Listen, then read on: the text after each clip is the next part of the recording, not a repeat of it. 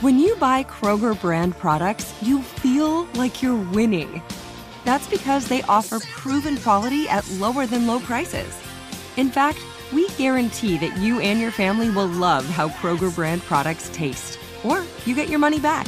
So next time you're shopping for the family, look for delicious Kroger brand products because they'll make you all feel like you're winning. Shop now, in store, or online. Kroger, fresh for everyone. Become a part of the fast growing health and wellness industry with an education from Trinity School of Natural Health. Trinity graduates can empower their communities through natural health principles and techniques, whether they go into practice to guide others toward their wellness goals or open a store to sell their favorite health products. Trinity grads are equipped to change lives with 19 online programs and flexibility to fit your busy schedule, including the popular Certified Natural Health Professional. You can get the training that helps you turn your passion into a career. And here's the best part you can earn the certification in less than a year. From herbology to naturopathy and health coaching, Trinity allows you to make a meaningful difference by helping others live healthier, happier lives. Don't wait any longer to pursue your passion for natural health. Enroll today at trinityschool.org. That's trinityschool.org.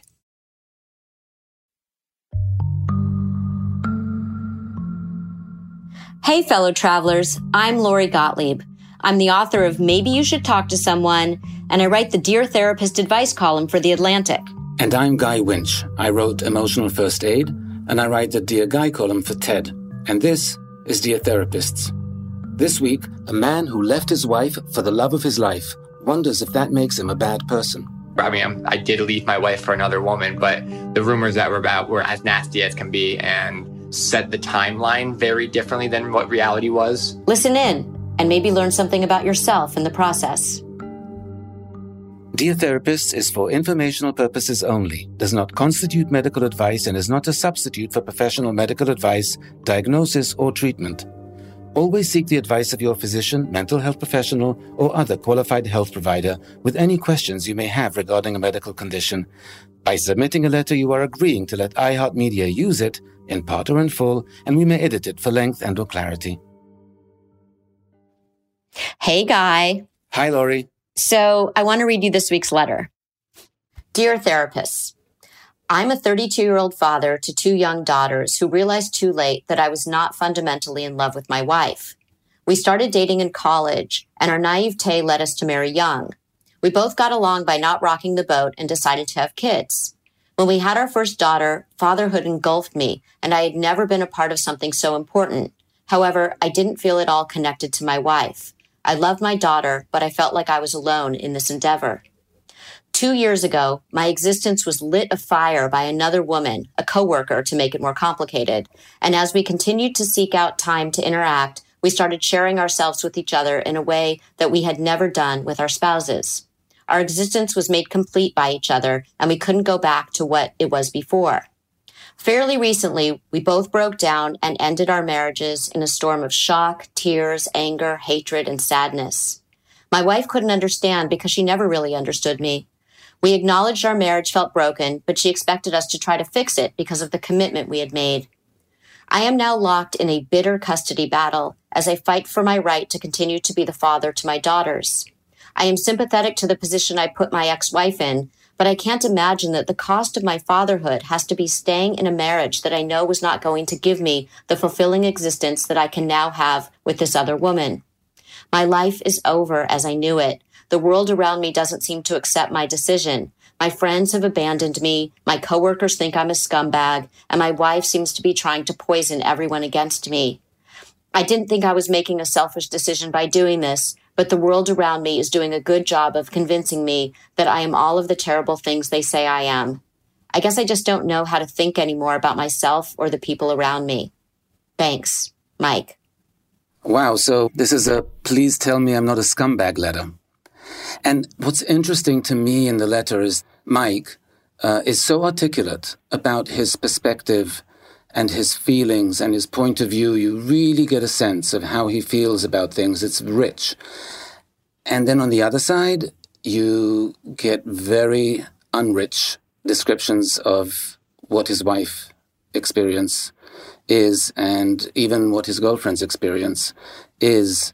And though he pays some lip service to, yes, my wife expected this or felt this, it, you don't get a sense that he really understands what his wife experiences or perhaps what his girlfriend's is currently either. Right. You said it was like a please tell me I'm not a scumbag letter. To me, it's I need to get out of jail letter too, where he's portraying his existence as if he was in jail this whole time. And I understand the experience of feeling trapped, of feeling like you're unfulfilled, but he doesn't take any responsibility for why he might have felt that way because of some role that he might have had in this. And so it's kind of like I was in jail when I was married to my wife. And then this new woman, we complete each other. And yet he's more miserable than ever. Exactly. They both left their marriages. He doesn't really tell us. Was it hard for her? I don't hear both of us are going through this and we're really struggling with this. It's I'm going through this and your wife is now been left for this other woman, it's humiliating. You didn't have any interest in trying to see what went wrong in your marriage because she said, I want to try to fix it. Maybe you don't want to, but but could you at least have those conversations so that there's some kind of different ending to that marriage? He wants us to assuage his guilt and say, no, you're not selfish, rather than him wanting to look inside and say, is there a piece of me that is selfish? And if we can get him to see that piece of himself, maybe he'll have more compassion for the people around him. There's another aspect to this that I wanted to point out, and that there's a lot of passivity that comes through. The whole flavor of the letter is like, all this stuff happened to me. We are all human. We can all make mistakes. He fell in love. That part happens. But what concerns me in these situations is that by not taking responsibility, you're feeling like a victim. Right. He wants to abdicate his responsibility by having us say, no, no, no, no, no. What you did, that was perfectly fine. And it's not so much what he did, it's the way in which he did it. Yes. And I, I wonder whether he feels guilt or he just feels the negative perception of the people around him. Because what, what we know from guilt, the research is often shows that it really prevents people from enjoying life and sometimes even causes them to self punish. It's called the Dobby effect, based on the elf in the Harry Potter uh, books that you know used to smack his head against the wall and go oh, bad Dobby, and and so there's this real phenomena that when you actually feel guilty and you're not dealing with it, you can somehow unconsciously take away the pleasure and enjoyment that you might have from life. You're listening to Dear Therapists from iHeartRadio. We'll be back after a quick break.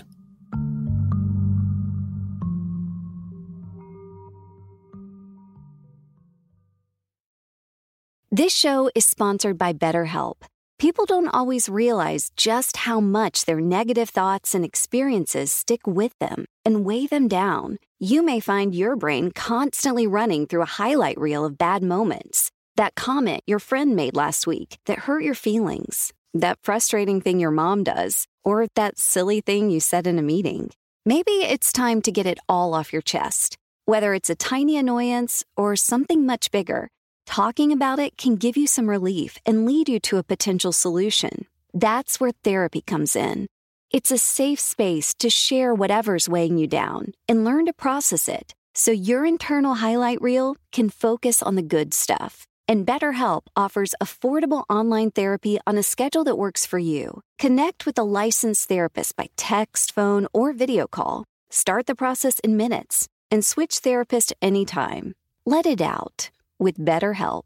Visit betterhelp.com slash deartherapist today to get 10% off your first month. That's betterhelp, H-E-L-P dot com slash deartherapists.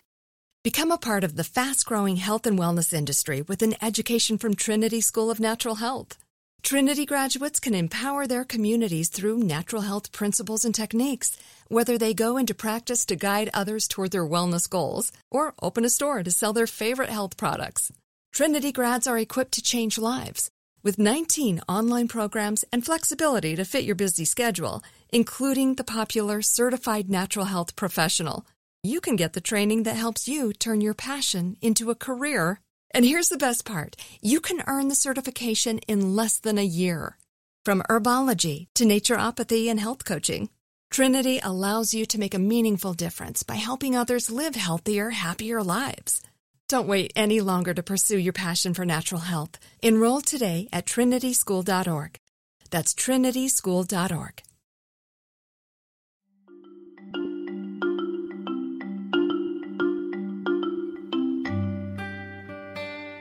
This is Dear Therapists.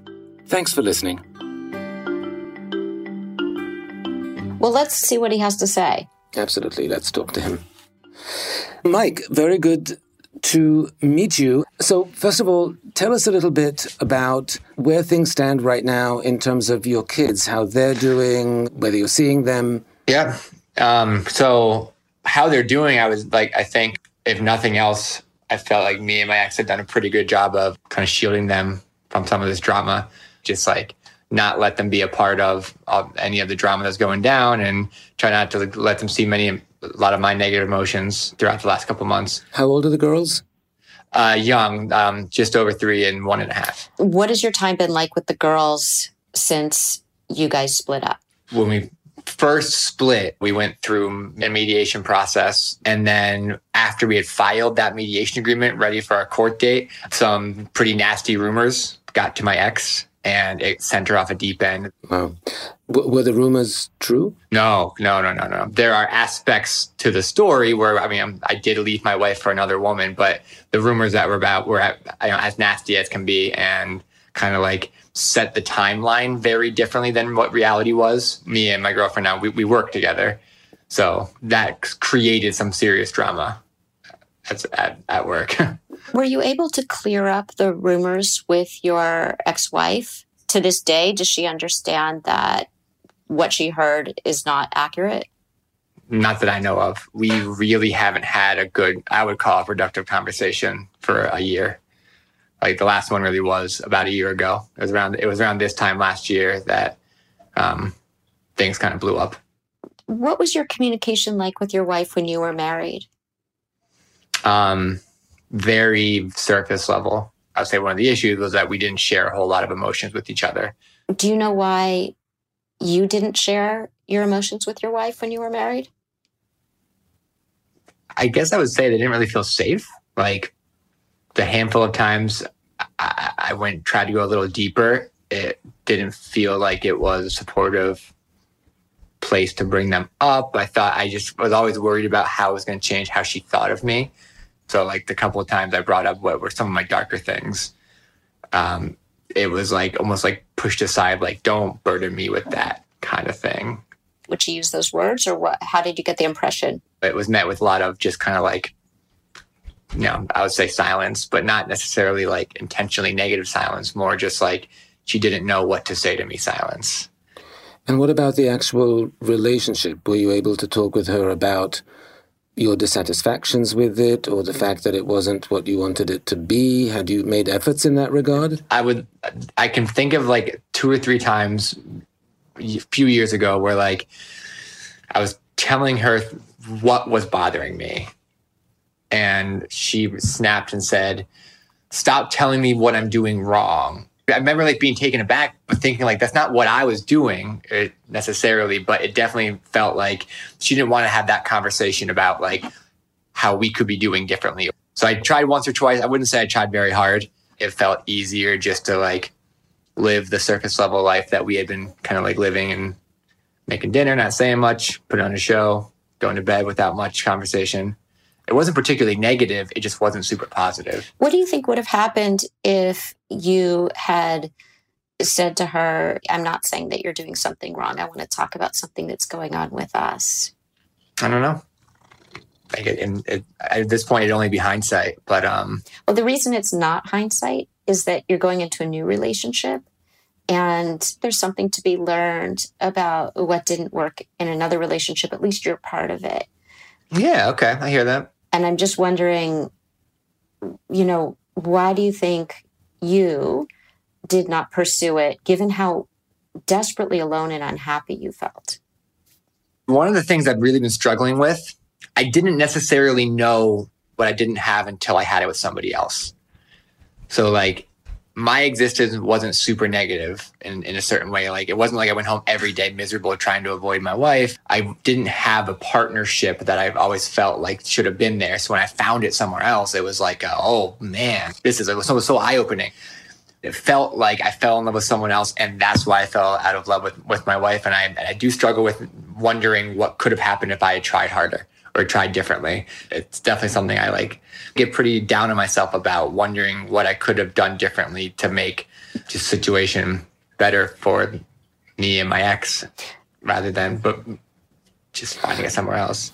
Are there other areas in your life in which you kind of feel unsatisfied, but you really struggle to know how to make things mm. better or to take the initiative? Because you seem to say, okay, I settled. Do you do that in other areas of your life? Yeah, I guess so. So, like in my career, I am a classroom teacher. I don't have aspirations to do much more with it. I don't want to be administrator. I don't want to be a principal. So it's not like I'm not unsatisfied, but I'm also not striving to do anything more with it. I think that in a certain way, that's kind of how I felt about my marriage at first. Something about the two seemed similar to me, like where I just kind of found myself going with what I had rather than thinking about what how I wanted to change it. And do you do that in other relationships and friendships? Accept what there is and go with it mm, rather than change it? I guess so. Well, you say all your friends have turned against you. Yeah, I might have lost lots of friendships. Like my best man in my wedding since September.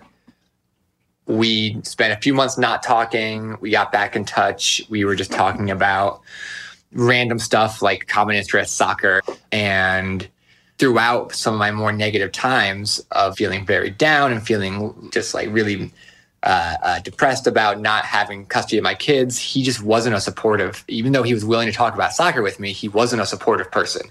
He didn't. He didn't try to care about how I was feeling or why I was feeling it. It definitely felt like he thought it was more like, a, "Well, you made your decisions, so live with them," kind of thing. And even though he was willing to be my friend, I think I'm choosing not to be a part of that friendship more than anything.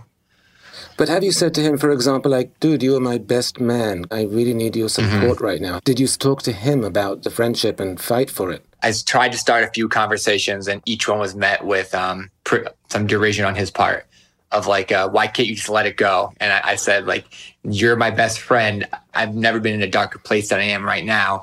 And it, it wasn't met with just compassion that I would have thought the friendship would have carried with it. You know what strikes me about um, that friendship and also your first marriage when you were feeling really unhappy and unsatisfied is that I think what the other people didn't hear was I understand where you're coming from too.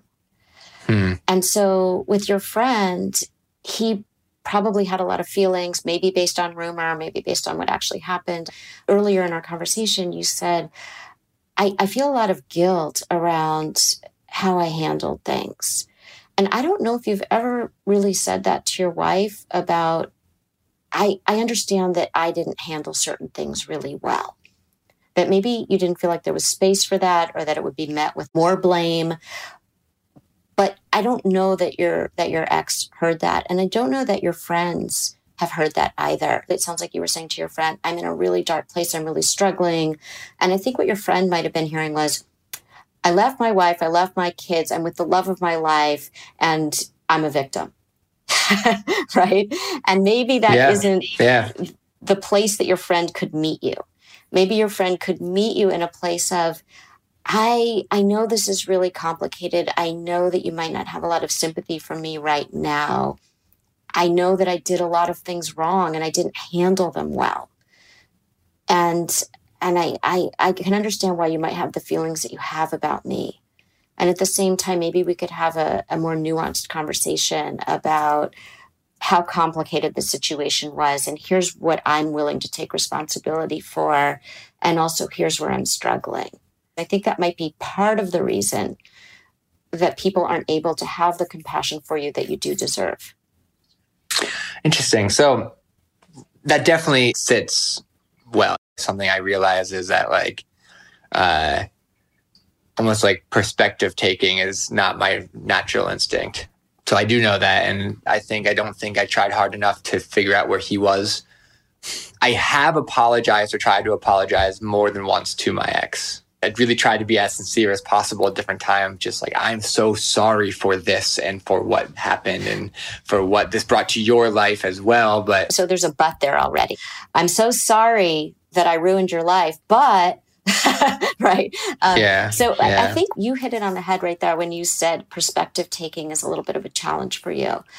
I wonder if right now you could tell us the story of what happened solely from the perspective of what your ex-wife's experience might have been and what it might still be without making you a terrible person. There are the actions and then there's who the person is. And I think that sometimes what gets in the way of perspective taking for people is when they feel like if they take the other person's perspective, it's going to make them seem like they are inherently a bad person as opposed to I did some things that were bad. Okay. So, could you tell us the story from your ex wife's perspective? Tell us what, what the marriage was like for her. Just before you do, Mike, just one thing to keep in mind. This is a real exercise for you because perspective taking is something you can improve. And so it's difficult, but you actually have to put yourself in her shoes and imagine it. And then from that place, try and describe what you're seeing and feeling.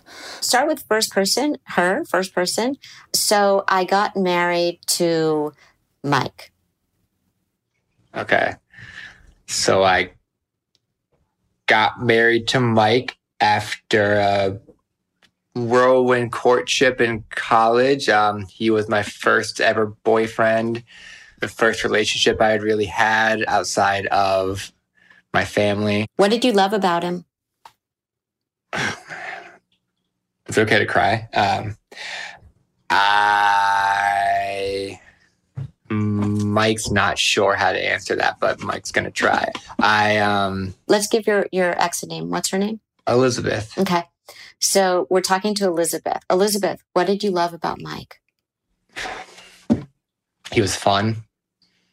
He was different than other people who I sort of been around and surrounded myself with had more of a more whimsy, more of a, a way to, to bring humor to a situation. He loved me, was very committed and into me, and gave me a lot of attention. Kind of like made the relationship seem to be the most important thing in either of our lives. You said it was a, a whirlwind courtship. What do you mean by that? Yeah. I mean, the first night we hung out together, I can remember just like feeling so free, just like walked down the middle of the street on the way back from the bars with him. I had been talking to my friend while at the bar, and and he, she knew I liked Mike. So when I got in to the apartment after he kissed me goodnight, it was like a really special thing, and it was very exciting. Just like from kind of that point on, the next night we hung out, and pretty much most nights after that. How did Mike propose? Um, stupidly, he got he proposed in the parking lot of Kohl's when we were buying a vacuum for our first apartment. Did he have a ring? He did have a ring. It was a family ring. Mike doesn't find a whole lot of value in expensive jewelry and really appreciated not having to spend a, a full paychecks on something. But there was a, a family ring that I knew was, was meaningful to me and was meaningful to my mom. So he thought it'd be meaningful to me did you find the proposal romantic or did you feel like it did you feel like it wasn't really thought out? I was really excited. On hindsight as i thought more about it in the story i think i would have rather would have liked a better mm-hmm. story to tell. But but in the moment it was it felt very him. Did you say that to mike ever that there might be an opportunity for him to improve on that? You mean to on a birthday oh, an anniversary um, to no make a romantic no, gesture. I never did. Though I would have thought that he would have taken away that from other things I had said and other things I showed I valued. What were some of the things you communicated to him that would have maybe helped him to see that um, you liked a little more thought to go into some of these romantic gestures? I'm not sure I could have said much. He's pretty stubborn and opinions he has. How did you try to communicate to him? I wouldn't say I tried super hard, but but Mike's very perceptive. He thinks, and took away from just other things I that he knew I would have valued. Just you know, talking fondly about other people's stories of romanticism and just Mike probably thought I valued that. So, looking back now, when did you feel first, even if you didn't realize it at the time, that Mike was beginning to drift emotionally away from you? Wasn't very long after our first daughter was born. I could tell how much he was into being a father and how connected he was to our daughter. And I could tell it didn't translate to me in the same way, that there wasn't um, a connection between us because of her, that it almost felt like it was separate. And I, and I guess I'll pause in a way and just say, like, that's what I feel happened. So we want to stop you there. I'll tell you why. Because we really want to keep you in her perspective and I think that anytime you leave her perspective, you're going to lose the important part of this exercise. Okay. Elizabeth, when you were pregnant, uh, how connected did you guys feel? Were you both really excited about having a child together? What was the pregnancy like for you? Yeah, we were very excited. He made every Sunday. We uh, took pictures and he made a stop motion video of my belly getting larger and then we set up a, a crane to come down from the balcony, and he wrote a song and sang a song to video. And so every Sunday we would take these, you know, however many pictures to create the time lapse. And so it was something we were both very excited about. So it sounded like at that stage you were still thinking that you were included in that in some way. And yet, then after your daughter was born, you start to realize that actually it's more directed towards her and not towards you. Uh, what did that feel like? That must have been painful. Probably. I think it was easy to not look it directly in the face because of how of my of you know just my own excitement and taking care of a young child.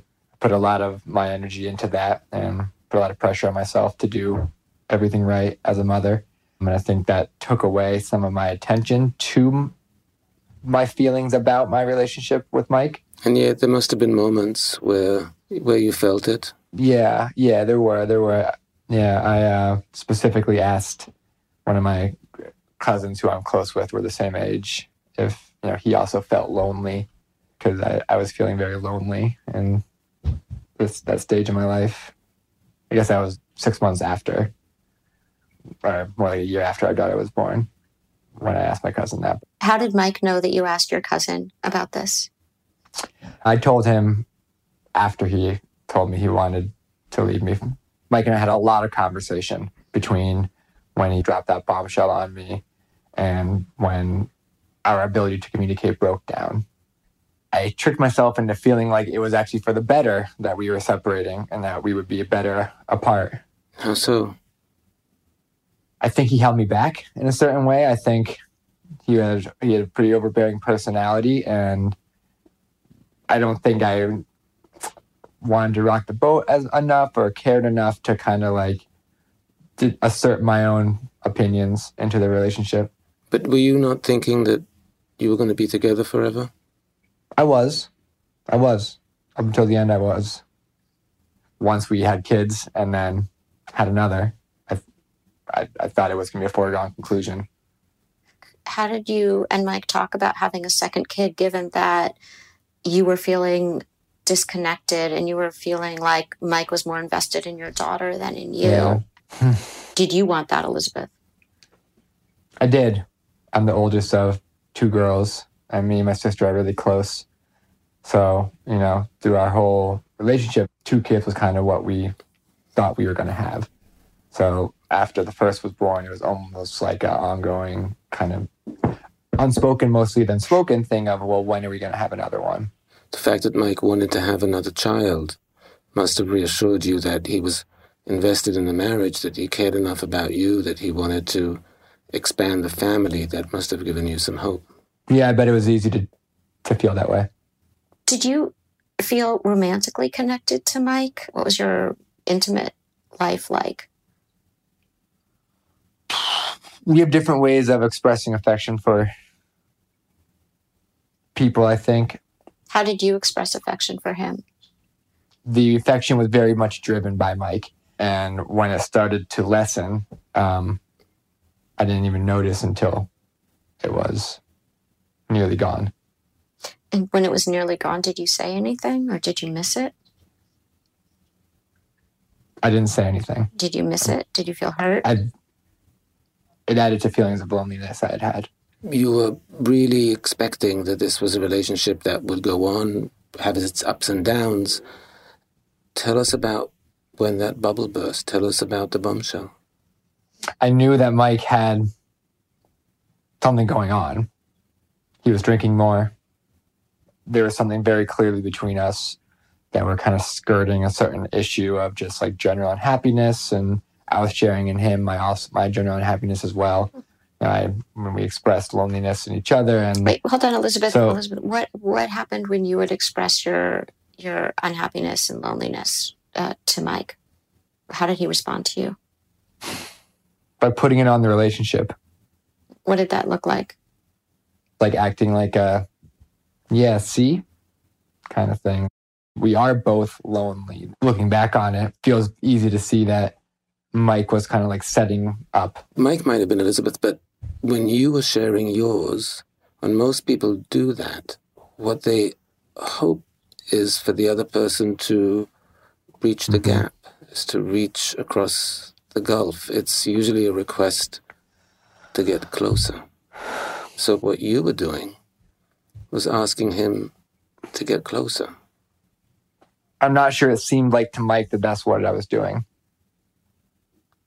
Perhaps not, but that's what you were doing. I don't know. We call those making bids, right? You were you were making a bid for some kind of connection. And when you would make a bid for connection, he would say, This is why the relationship is doomed. What did that feel like to you? I don't know.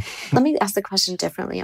So remember that guy with the whirlwind courtship, the guy that was so fun and he felt so attentive and he really loved you and you were so excited to marry him. What did that feel like when the person you love that much and that you're trying to reconnect with won't engage with you? Lonely. probably felt a little, I don't know, untethered to anything. Elizabeth, you just had two kids, and you talk to your friends, and they tell you, yeah, it's a rough patch, that happens. But the way you think, Elizabeth, it's like uh, the foundation of it is that we're going to be together forever. That's how I see mm-hmm. my life. That's how I see my world. And then you express to Mike that you need to reconnect again, that you're feeling alone. And you're sure that he'll say, Oh, yeah, me too, and let's really try and spend more time on us or do, do something. And he's not making you feel more loved. He's suddenly making you feel that foundation that you had crafted your whole life and future around wasn't stable. And that's your life. So, what was that like? World changing. Your world's not changing, it's collapsing, Elizabeth. That feels yeah. very different than the world changing. It's collapsing. World collapsing, falling apart. What is that like when everything that you care about is falling apart? The worst. Did Mike see how painful that was for you? I'm not sure he showed that he cared a whole lot. Well, that must have been rough. He seemed so focused on this next part of his life that he wanted. So, what was that like? Your your foundation that you built your hopes and dreams on is collapsing, and Mike is just focused on his next move and leaving you with the wreckage.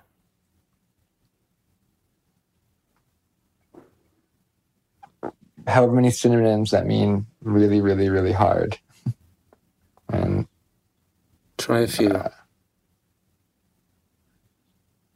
You're a teacher. You have a vocabulary. I'm a science teacher. So your letter to us was so articulate about your own feelings. Our listeners can't see this, but I see the tears in your right. eyes, and I know that you're feeling something as you go into Elizabeth's experience.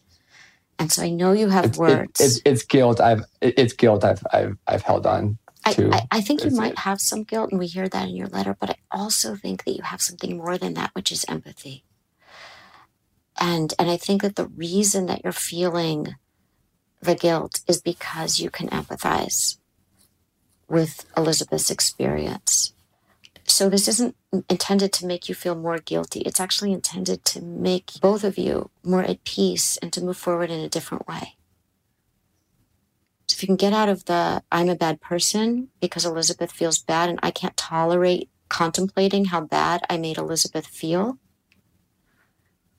then nothing will change in terms of what happens in the future. And, and I feel most sad in that instance for your daughters. Yeah, me too. So let's look at how you can understand a little bit more about that moment for Elizabeth. So, Elizabeth, first, you try to talk to Mike about this gulf that you're feeling in the marriage and the relationship. And you love this guy so much. You want that connection back and he's being very cold and distant and not engaging and not working as a partner mm-hmm. with you on yes i feel lonely too and let's talk about this. That was not what you got even though you suspected that you were both having very similar feelings. And then at some point you hear this mm-hmm. news. Can, can you tell us how you got that news? It was just a thursday night after you know uh, he actually went to his first therapy appointment that week. He must have been hopeful then. People are often hopeful when their husband who's distant goes to therapy. They think, oh, he'll, he'll come back now.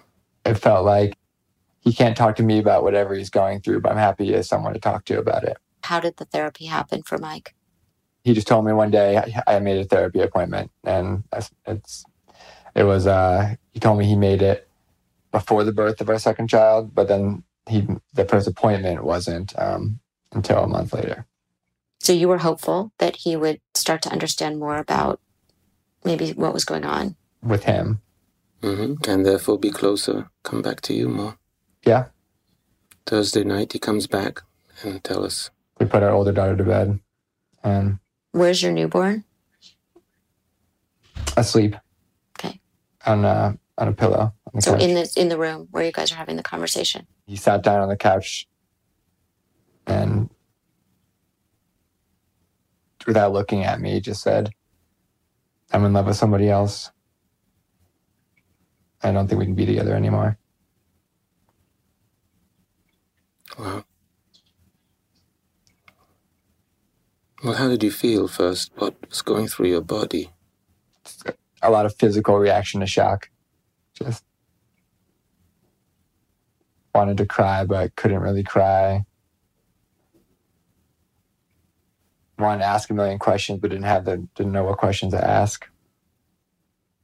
Asked him who it was, wasn't super surprised about who it was. And you realized that this was going on while you were pregnant. Mm-hmm. Remember in the first pregnancy, um, how Mike did that time lapse and was so invested in the baby. Was he involved in that way with the second pregnancy while he was having this other relationship? He was always so invested in our other daughter. That seems to be where his focus was throughout the uh, the second pregnancy. But it, it didn't feel the same as the first pregnancy. It didn't feel the same connection between us. So here we are. It's a month. You've just given birth. You have a newborn right there. Your husband just came back from therapy, and you're thinking, okay, maybe this is the start of us reconnecting and becoming a real family again. And he tells you that he's in love with someone else. And you know who it is. and it makes sense to you. And in that moment, what is it you're realizing? Hopeless. How can I do this without myself? What is it you feel when your whole world is just being taken away from you? It's more than hopeless.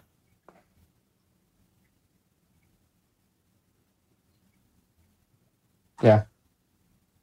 I'm saying this to Mike now. You're stuck in your head that if you really describe how she feels, it makes you the bad person who made her feel that way. And that's stopping you from connecting to what her experience was.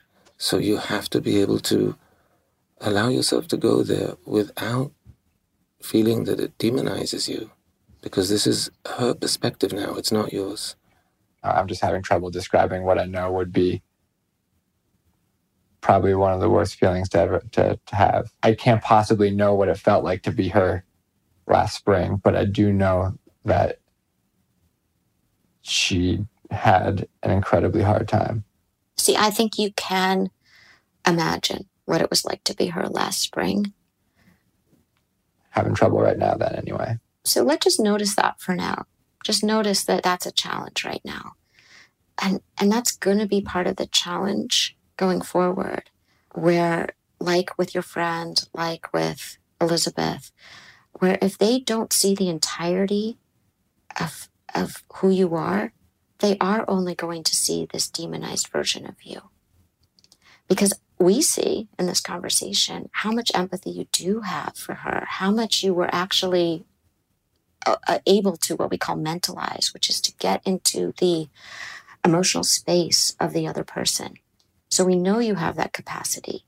But I think because it makes you really uncomfortable to acknowledge to yourself how much discomfort and hurt and pain you may have caused other people, that you're not able to own up to that. Saying, I'm sorry, but is not what will help you move forward or Elizabeth move forward or your kids eventually make sense of this in a way that works well for you guys as a family it felt incredibly unfair to be me as Elizabeth. It was unfair. I had done everything right up to that point. I got married, I had a house, I had kids, I had a husband who I thought loved me. And here I am, 30 years old, and I can't even imagine what my life was going to look like a month from now, a year from now, five years from now. Yeah. And there's the other piece of she loves you, and there's the heartbreak part of it too. And we're not saying that Elizabeth didn't have a role in this. Clearly, as we saw, she did. You know, she may have tried in her way to bring things up, but neither of you knew how to communicate. I think if Elizabeth was on this call, she would feel this relief of, oh, wow, he can see me. He understands something about why this was so devastating for me in a way that you've never expressed to her before. And there's something as humans where what we really need is I see you, I hear you, I understand you. Doesn't make it all better, doesn't change whatever feeling she's going to have, but there's something that shifts in the dynamic between the two of you when someone says, Oh, wow, you get it. This was how I felt. And you can see that. There's something so healing about that.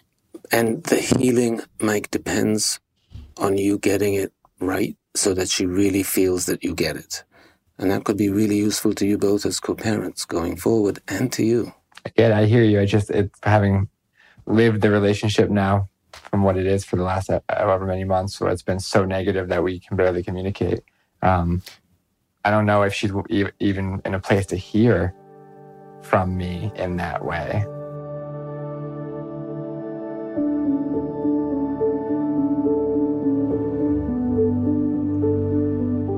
So we have some thoughts. We know this was this was probably a hard conversation. It really, really was. Yeah. And the reason is we only had this short time with you, and we really want to help you feel better going forward. And that doesn't mean that feeling better is going to be us saying you're not a scumbag. But I will say you're not a scumbag, which is what you asked uh, in your letter. But we don't think that's actually going to be that helpful to you to hear it from us what we think is going to be more helpful is if you can work more on that perspective taking so that people can see that you understand their experience as well. And also that you own without buts, without exceptions, that you own your part in it. You had reasons for doing what you did. But in hindsight, I think you can see that there were also ways that you handled it that maybe going forward you wouldn't handle a similar situation. What it does is it says, I'm more aware and I really feel for you. And whether it matters to them or not, that you've expressed that to them. And it's not just a general, I'm sorry, but it's what we were doing earlier wow, now I really see how this must have felt and how you feel now. Right? We'd like you to write a letter that explains from Elizabeth's point of view what her experience was and what the consequences of your action were from her perspective. But here's how I want you to do it. I know perspective taking is difficult for you. I want you to start by explaining your perspective, by saying that you realize you shouldn't have probably married, that it wasn't as big a love as it might have been, that you realize that when you found real love, that that wasn't enough. You kind of knew it and suspected it, but you realized it later on. So I want you to kind of set up your side of things in the first part. And then I want you to write only her part of things. And then you describe what happened and you describe the impact on her, what she must have felt, what it must have been like, all the stuff we did in that exercise. And then I want you, when you're done, to take out that first part so that it's not part of the letter. It's important for you to write it because you tend to get blocked with the perspective taking because you keep wanting to explain your part. So I want you to start that way so you have it all there. But then take it out because that's not the point of the letter. The point of the letter is to be able to show her and perhaps your best man that you really get it. And again, you worry that they're going to say, see, you are a scumbag. I think it's going to be the opposite. When you're writing it, you're not making the case that you're not a scumbag, but that you did mishandle things. Here's your opportunity to show them that you can take their perspective and that you do own the parts of it that were yours. Yeah. Mike, it was good to talk to you, and we really do wish you the best. Hey, you guys too. Take care, Mike. We look forward to hearing back from you. Okay, take care. Bye. So, Lori, what do you think is going to happen? I think he's in a really tricky place right now. And I think that the advice that we gave him will serve him more in the long term than in the short term. I don't think he's going to actually give these letters to his ex or to his friend, but I do think having that perspective taking exercise will help him with how he negotiates things with his ex-wife, how he negotiates his friendships going forward, how he negotiates his new relationship, and also how he is as a parent as he spends more time with his children.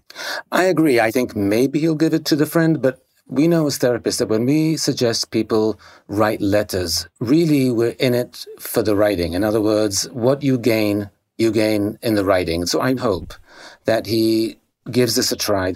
And I do think it'll benefit him in the long term if he can do it. This is Dear Therapists, and we'll be back after a short break.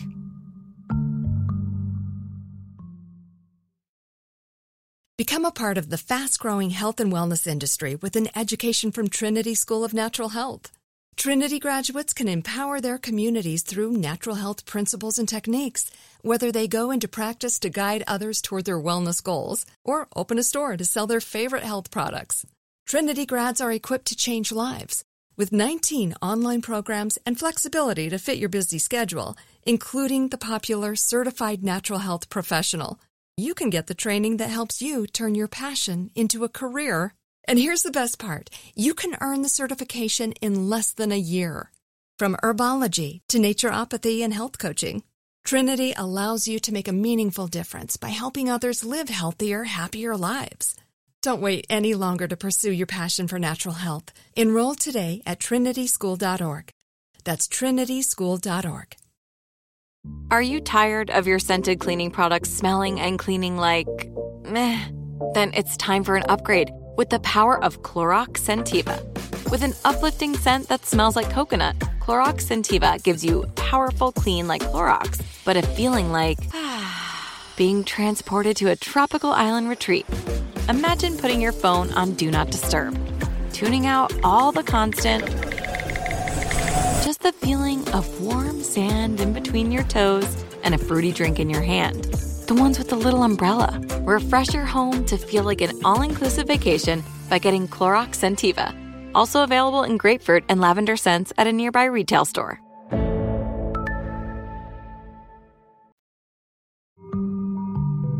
I'm Guy Winch. And I'm Lori Gottlieb, and this is Dear Therapists. Well, let's listen to the voicemail. So I wrote two letters this morning, one to who my best man was and one to my ex. It's hard to describe the experience. I chose not to take one part of your advice. I did not write my own perspective down before writing what I thought was theirs. I felt this morning that it I focused too much on, on my own perspective and I was trying to move beyond it and trying to find theirs without needing to name mine first. Ultimately, I cried a lot while writing the letter to to my ex in the same way I felt the experience while I was ex- describing it. I don't want to lose sight of the negative feelings that I caused her. I just hope that at some point she can forgive me for those negative feelings. And yeah, just for the sake of our daughters, if nothing else. I sent the email to my best friend, a lot shorter. I didn't add as many details, but I did want him to see that I had not been thinking of his perspective much at all. And I hope he can hear that. And especially when it comes to the pressure I was putting on him to feel and think a certain way about my life as I was just desperately seeking his understanding.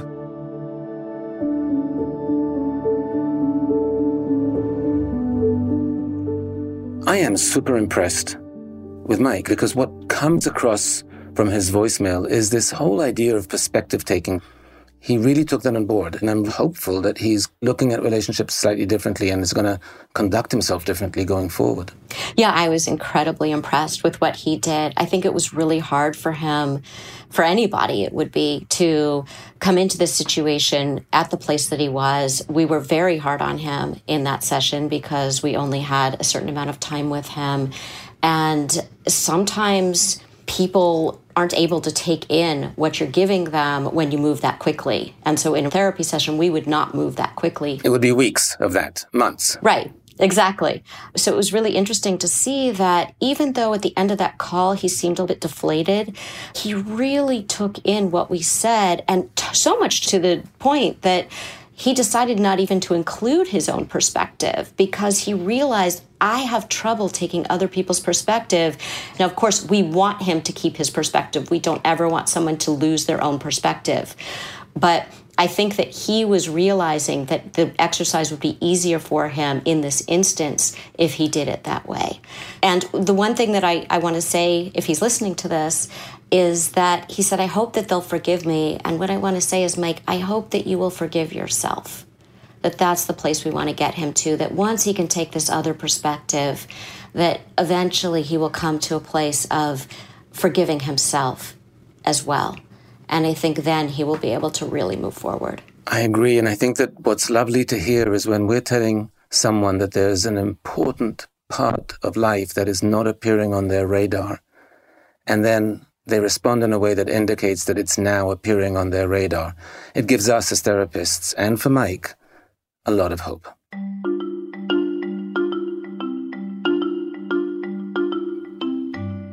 That brings us to the end of our show for this week. Thank you so much for listening. You can follow us both online. I'm at lorigottlieb.com, and you can follow me on Twitter at lorigottlieb1 or on Instagram at lorigottlieb underscore author. And I'm at guywinch.com. I'm on Twitter and on Instagram at guywinch. If you have a dilemma you'd like to discuss with us, big or small, email us at loriandguy at iheartmedia.com. Our executive producer is Christopher Hasiotis. We're produced and edited by Mike Johns. Special thanks to Samuel Benefield and to our podcast fairy godmother, Katie Couric. Next week, there's an old real estate adage that goes location, location, location. We'll talk about how that applies in a marriage. I think I said many times, I never want to live in Omaha. ever. And I said I'd never want to live in New York. and we did both. Dear Therapist is a production of iHeartRadio.